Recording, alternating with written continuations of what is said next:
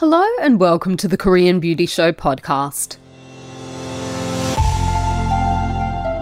I'm your host, Lauren Lee, founder of Style Story, where you can shop, learn and explore the world of Korean skincare and your guide to everything you need to know to perfect your Korean beauty routine at home.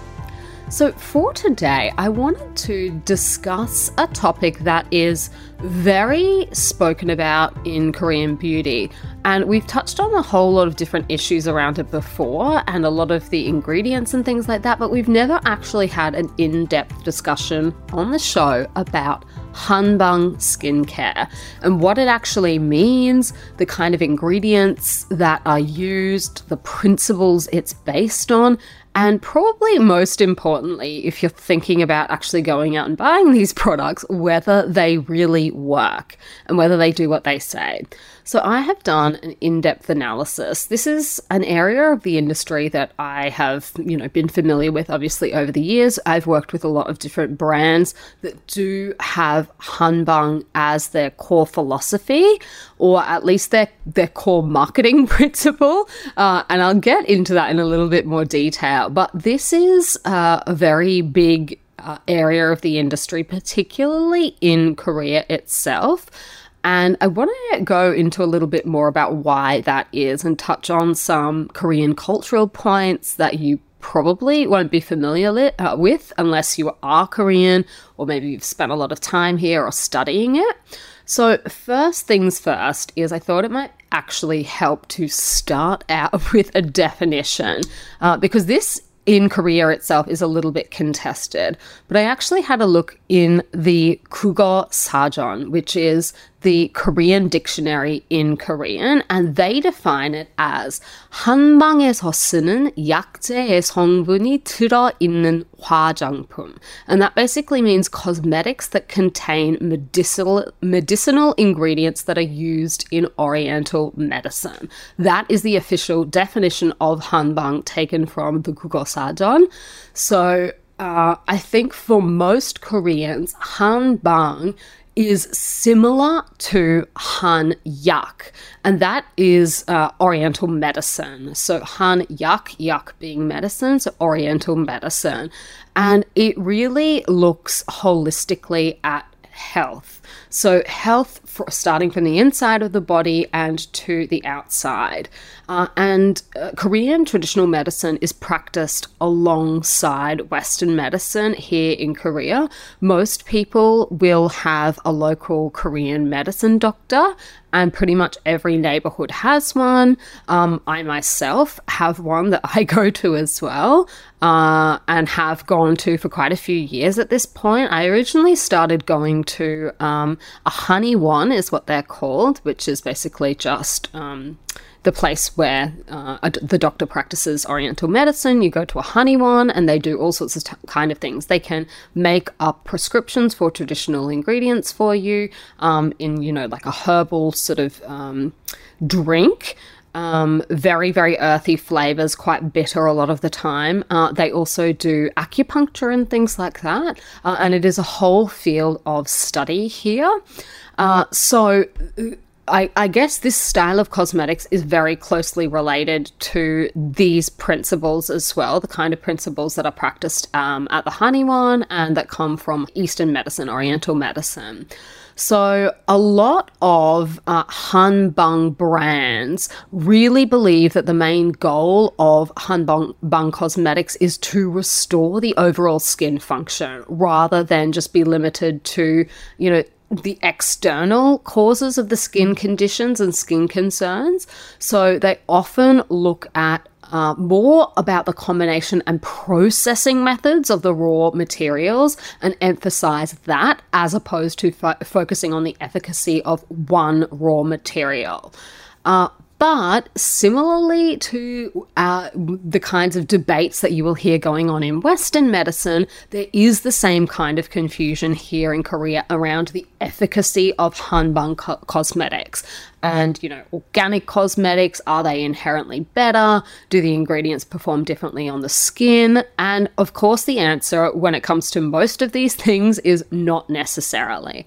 So I wanted to go into that in a little bit more detail and discuss some of the, the marketing points, the key ingredients and things like that that you will see mentioned in, um, in and around hanbang cosmetics.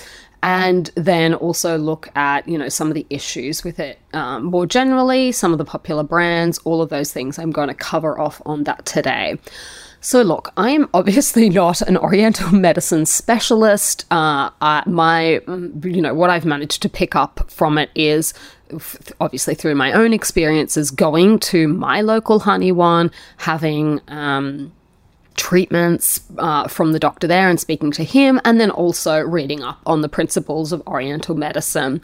And there are some differences between Chinese traditional medicine and Korean, so I'll go through those as well. So in general, broad sweeping over simplification, but the main principles of Oriental medicine really are that our bodies respond to the environment around us. Fairly uncontroversial, you would think. That kind of, I think, goes without saying, that our body knows how to heal itself.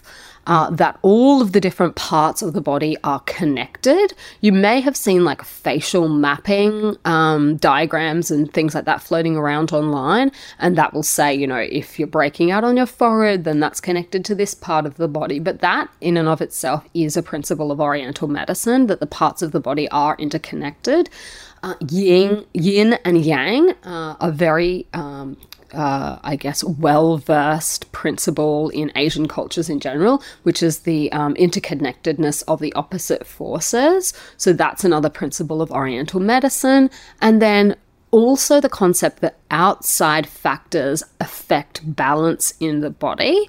Um, and so when you go and get diagnosed by um, a professional, what you'll notice is they'll tell you your body's, uh, you know, internal mechanism, because there are different types of bodies, and some people run hot, some people run cold, these kind of things. So myself, I was told that I have a, lo- a lot of yo, which is fever or heat in the body, and that is definitely true. I know that um, from, you know, the conversations I've had with Western doctors as well. It's inflammation, right? Internal inflammation. So a lot of the medicines that I was prescribed when I went to the doctor were to try and bring that down, bring that temperature and that inflammation down from within within the body. So in terms of the key differences between traditional medicine and then Korean um, Oriental medicine, is that there was, I guess, a different source document for the Korean ones, and that is the Dongui Bogam. And that was actually written in uh, the fifteen to sixteen hundreds by a court physician, a very famous court physician known as Heo Jun. His name is sometimes also um, translated to Ho Kyun, I believe. Uh, but he was, he was on orders from the king. It took him sixteen years to write down, uh, you know, all of the different prescriptions, the herbs used and things like that. Uh, so it is one of the classics of Korean culture, the Dongui Bogam, and it is known in English as the mirror of Eastern medicine. Uh, so it has a lot of value, obviously, for the medical world, uh, but it also gives a really good snapshot uh, about what was going on uh, philosophically in Eastern Asia at the beginning of the seventeenth century. And the underlying message of the Dongui Bogam is that it is possible to keep the body in good health by maintaining its different energies. So everything in balance. Uh, and I guess one of the things that um, Heo Jun was very famous for is that back in Korea in those days, being a very classist society, you had the royal family at the top and then the yangban, who were, um, you know, the very well-to-do people connected usually to the royal family, and then you have the commoners. And for a lot of the uh, traditional medicine Uh, that had been being performed at the time, you know, it was based on really rare and expensive ingredients that only wealthy people had access to, whereas he actually went a bit further than that and wrote down the names of herbs and whatnot that commoners could c- get their hands on to make medicine more accessible. Uh, so that is why this piece of literature is so important. Uh, and from that document's time onwards, there was this acknowledgement that a lot of diseases stem from the skin, uh, and that skin beauty is important also because it reflects the inner health. If the skin is not healthy, then it's usually because there's something underlying going on there. Uh, and I guess, so that is, you know, there are a couple of differences between the Chinese um, tradition and then the Korean tradition. And there is a big, big difference between how medicine uh, and sickness is, uh, you know, looked at in the West versus in the East. So in the West, treatment is, uh, the, the, it, it really is all about treating the disease. So if someone becomes sick, we treat it. Whereas in Oriental medicine, there's this dual role of reinforcing the uh, prevention and treatment as well. Uh, so, you know, I, I've seen this even, so I've lived in Korea now coming on to, so it's seven and a half years, and we have a very, very robust and really fantastic um, healthcare system that everyone in Korea can access. Uh, you know, you have to be living here, obviously, not just anyone, but, and you see this coming into it, this whole idea of prevention.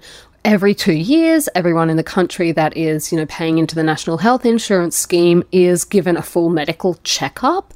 And that is to check for everything from cancers to, you know, common things that crop up so that they can be caught in the beginning before they become really big problems later on down the line.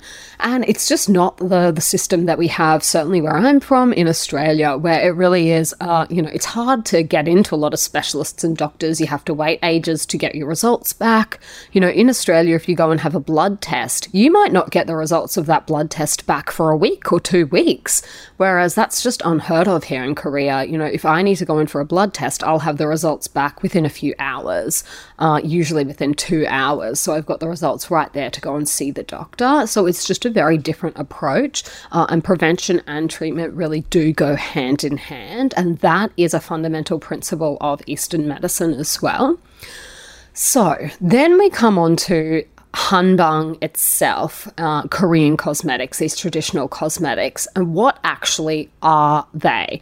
So there is actually a definition, albeit a very ambiguous one. So the Ministry of Food and Drug Safety actually looked to put some guidelines in around labelling and advertising for these products all the way back in January twenty twelve. So they actually defined it as cosmetics that are used to manufacture herbal medicines according to, and then they list several books and guides. So this is the translation into English, but the Korean Pharmaceutical Exhibition, the Korean Pharmaceutical Standard Book, the Temporary Regulations on Existing Chinese Medicine, so official books.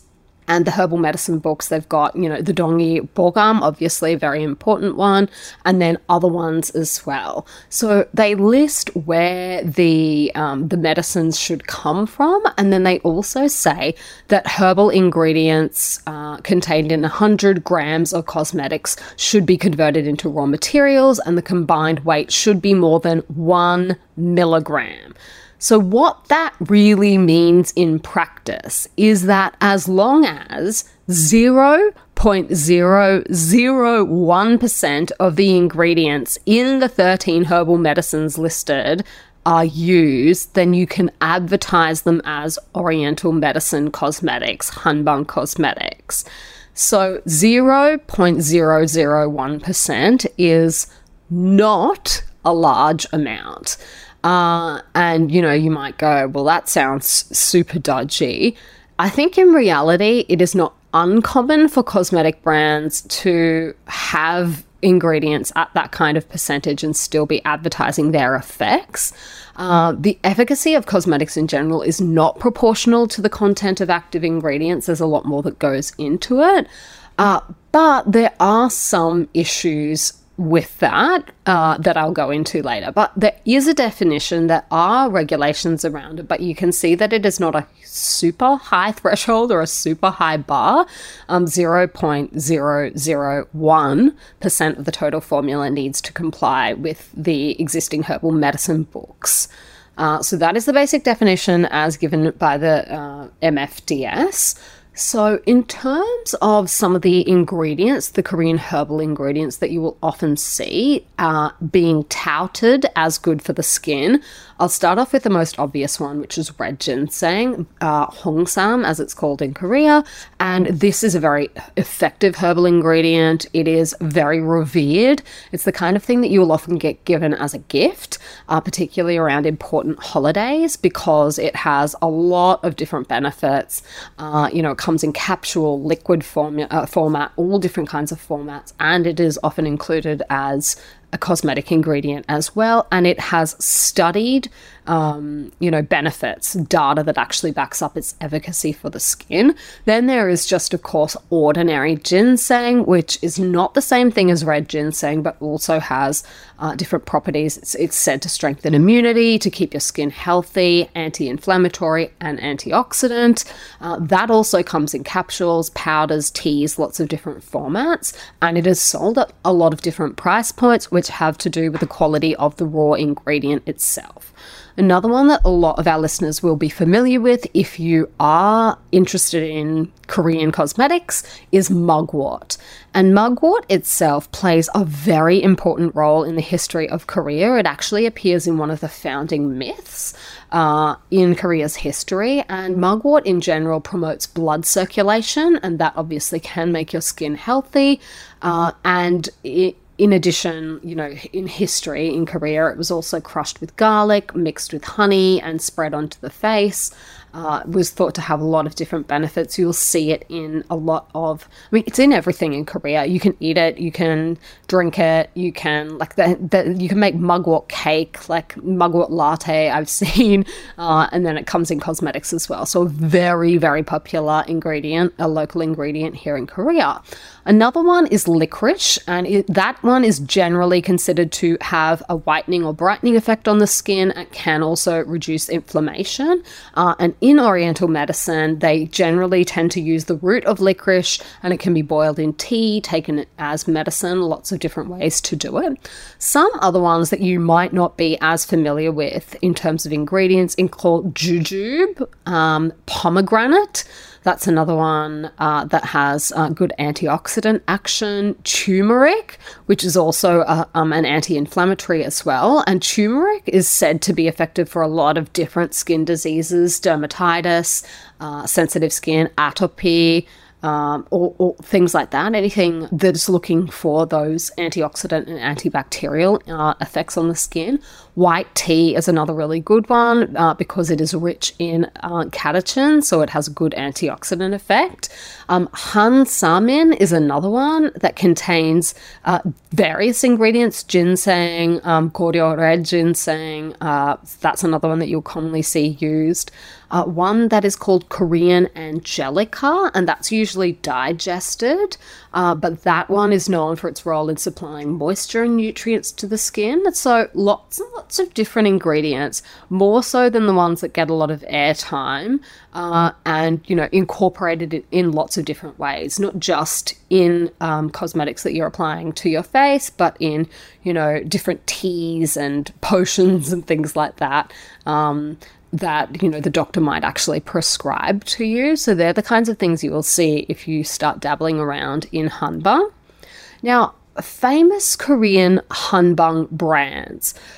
I think this is one of those areas where there is a really big differentiation depending on the market. So in Korea itself, in addition to the really famous ones like Sulwhasoo and The History of Whoo, other popular local ones include Charm Zone, Koreana, uh, Suryohan, uh, which is uh, an L G Household and Healthcare brand, uh, Pe Gokseng, and Donginbi. They are all popular in Korea. There are more. There are lots of different ones. Uh, then you've got the ones that are trending and popular in China, which have changed a lot over the years. Uh, the ones that are popular in Southeast Asia. And then these days, lately, there are different ones that are popping up that are popular overseas. I'm thinking brands like Beauty of Joseon that advertises themselves as hanbang, Pyeongkang Yul, and even Misha over the years has had various hanbang style lines. Um, Tao Gong Jin was one of the, theirs uh, from a few years ago. Um, They've had lots of different ones over the years. So there are different brands that are trending in different markets. Historically, the market for hanbang cosmetics has been dominated by Amore Pacific and L G Household and Healthcare, which is unsurprising considering that they are the two biggest conglomerates that play in this space. They have a lot of different brands under their umbrella. Um, and the other thing to note about the growth of hanbang in Korea itself is that domestic The domestic market really has been developed mainly through human sales distribution, so door-to-door sales, uh, at, you know, tele tele sales.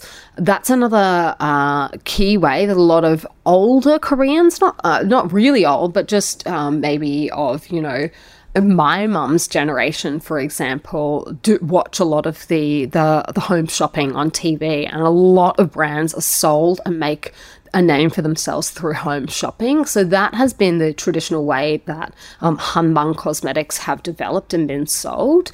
Uh, now, in terms of why this industry is succeeding, why we're hearing more about it, one of the key reasons is that the government has given a lot of support to this. They've given support for research and development. They have increased the ratio of their investment. Uh, in particular, in addition to hanbang, they have also invested a lot in fermented cosmetics. So these are, you know, some of the reasons why this uh, branch of the industry is getting more attention, is because it has been heavily invested invested in by companies, private companies, and also by the government. So that's why we're seeing and hearing more about it, uh, and hearing more about it in countries that might not be as familiar with the concept of Oriental medicine.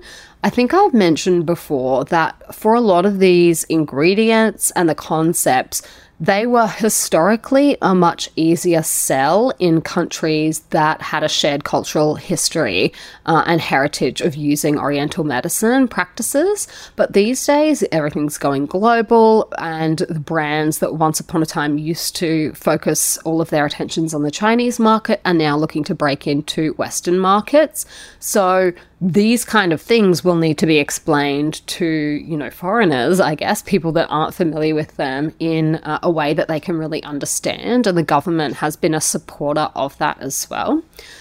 Now, I did say that I would mention some of the issues with hanbang cosmetics, and I think it co- goes without saying from the definition that I shared with you before that the regulations themselves are kind of vague. There aren't any specific regulations on herbal medicines. Uh, specifically, it just is that requirement that you need to have zero point zero zero one percent of the ingredients in the thirteen herbal medicines above, and then you're able to uh, advertise your products as hanbang products.